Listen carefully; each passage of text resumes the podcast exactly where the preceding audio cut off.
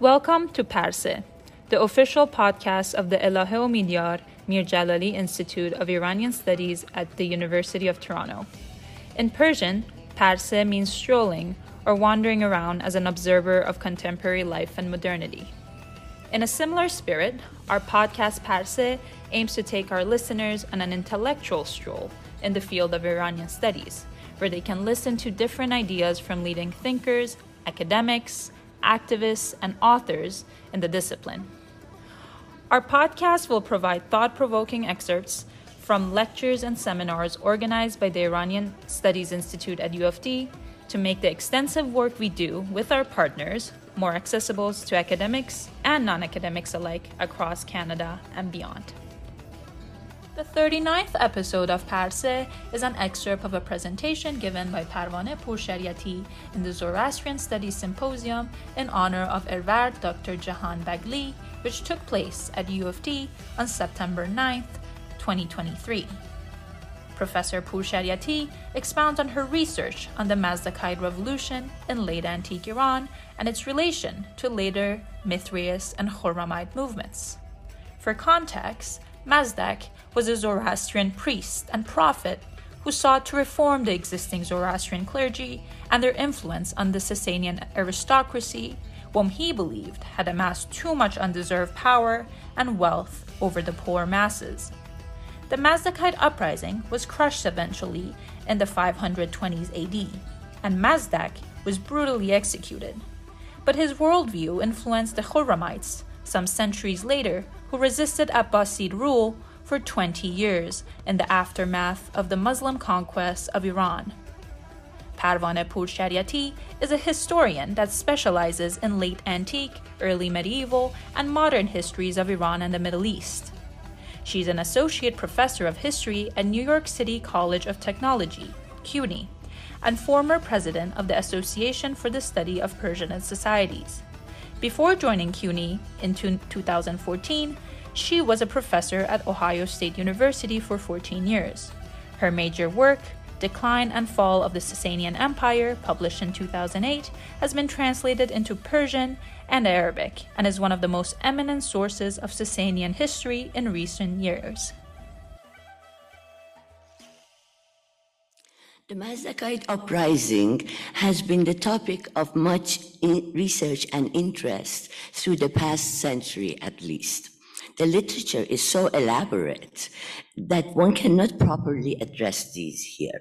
So what follows is yet another perspective viewing the so-called communist revolution of the Mazdakites from the prism of the historical events that engulfed Sasanian kings and Parthian dynastic families during the first rule of the Sasanian king Kavad, that is from 488 to 496.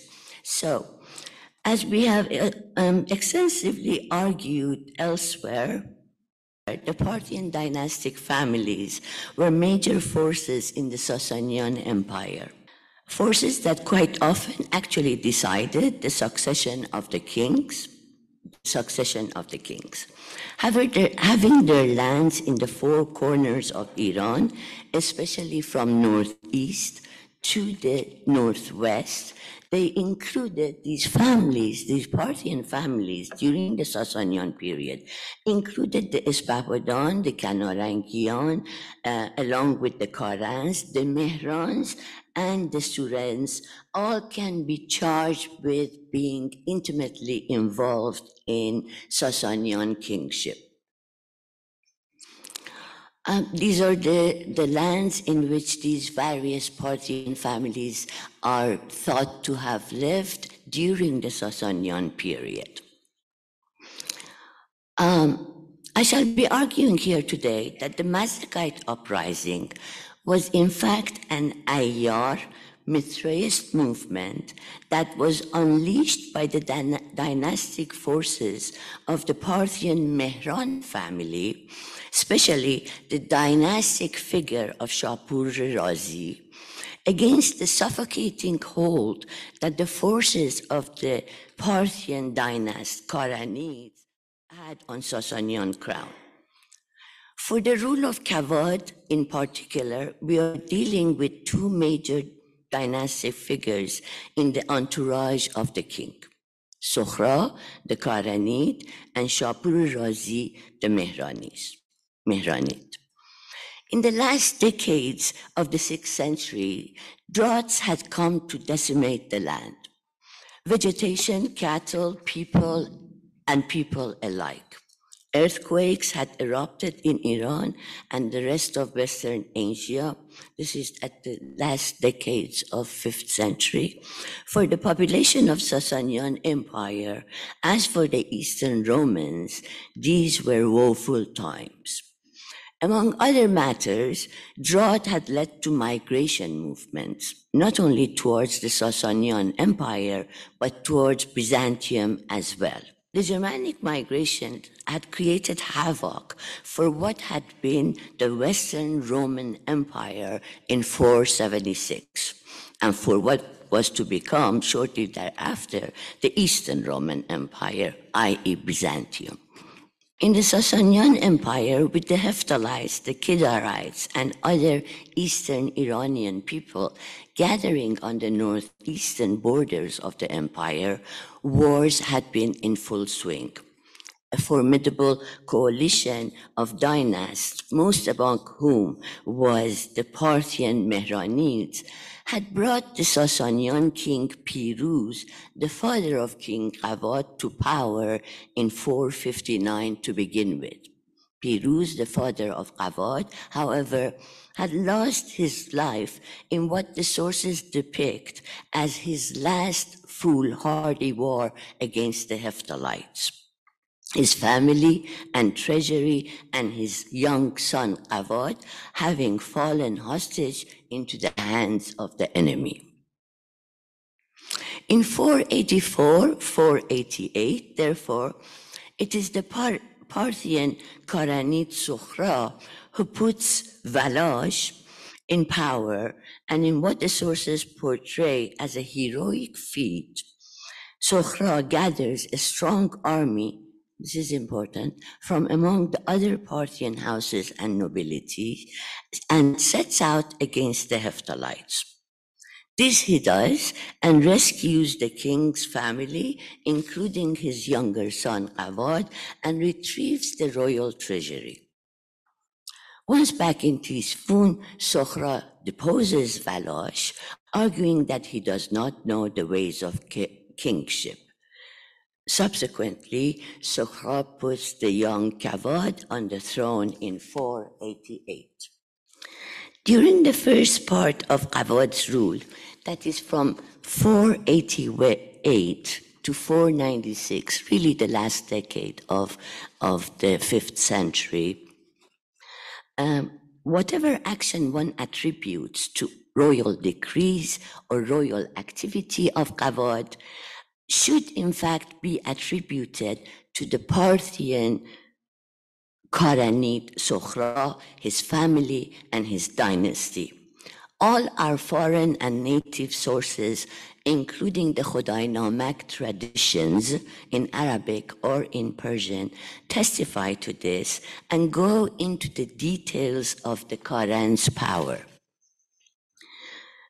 I beg you to bear with me as I articulate the political dimensions of the Mazdakite uprising.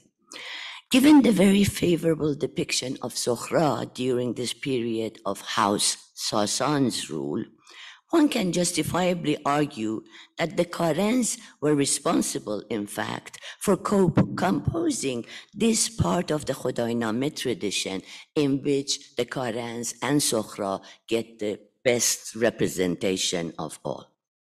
Sukhra here becomes the hero responsible for restoring the Sasanian kingship. Tabari informs us that all the other grandees of the empire are at Sukhra's command.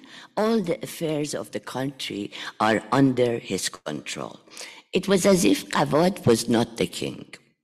People came to Sukhra and for all their affairs, treating Kavad as a person of no importance and regarding his commands with contempt.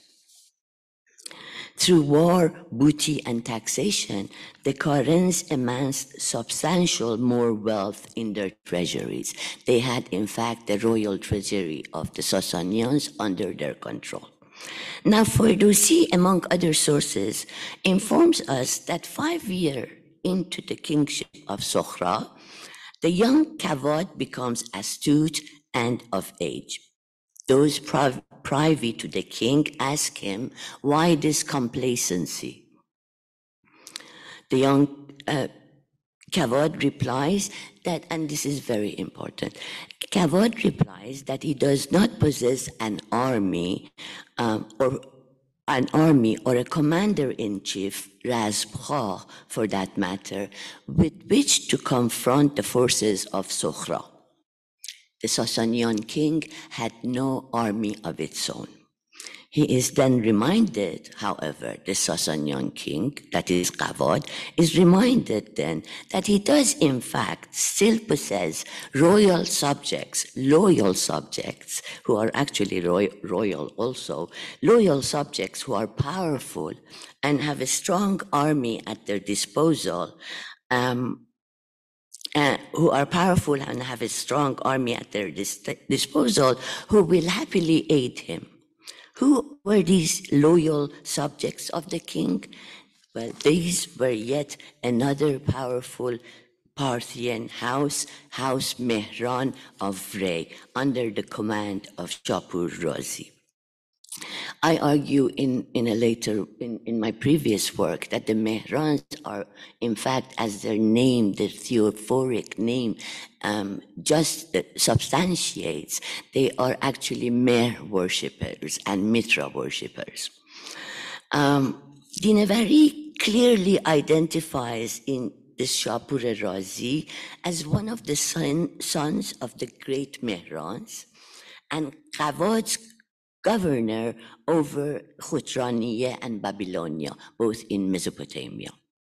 Tabari identifies Shapur-e Razi as the supreme commander of the land, Espahbad al-Bulad, as does Ferdowsi in his long narrative. That Shapur-e Razi asked to come to the king with the troops under his command, as the king had no army to speak of. It is crucial to underline the significant fact that Kavad had no army of his own.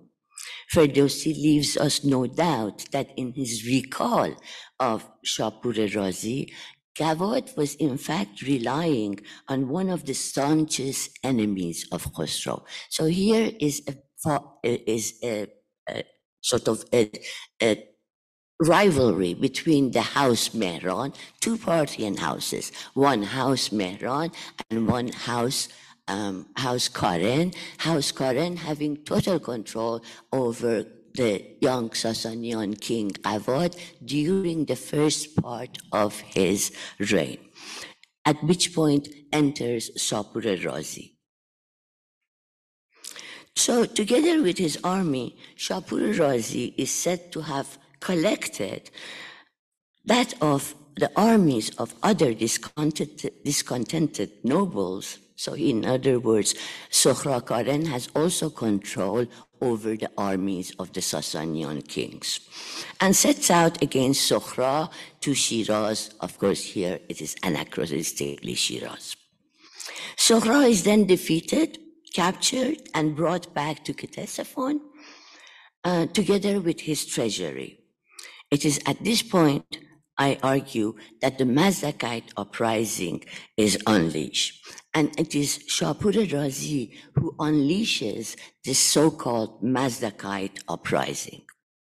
In what follows, I shall propose to you that it is in the dynastic rivalry of the Mehrans on behalf of Kavad against the Karanid Sukhra that we must seek the origins of the Mazdakite uprising.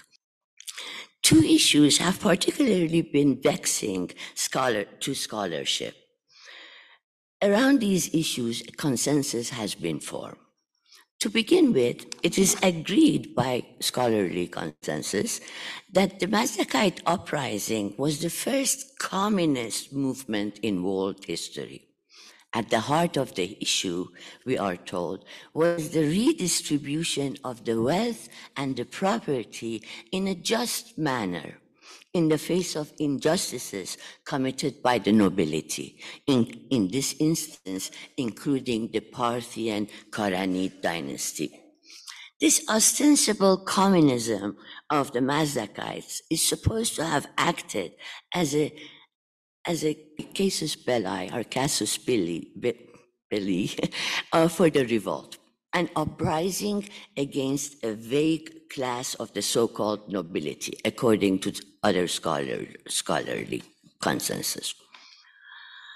The late antique and medieval detractors of the Mazdakites also accused them of a second practice, namely ibah al-nisa, sharing of wives.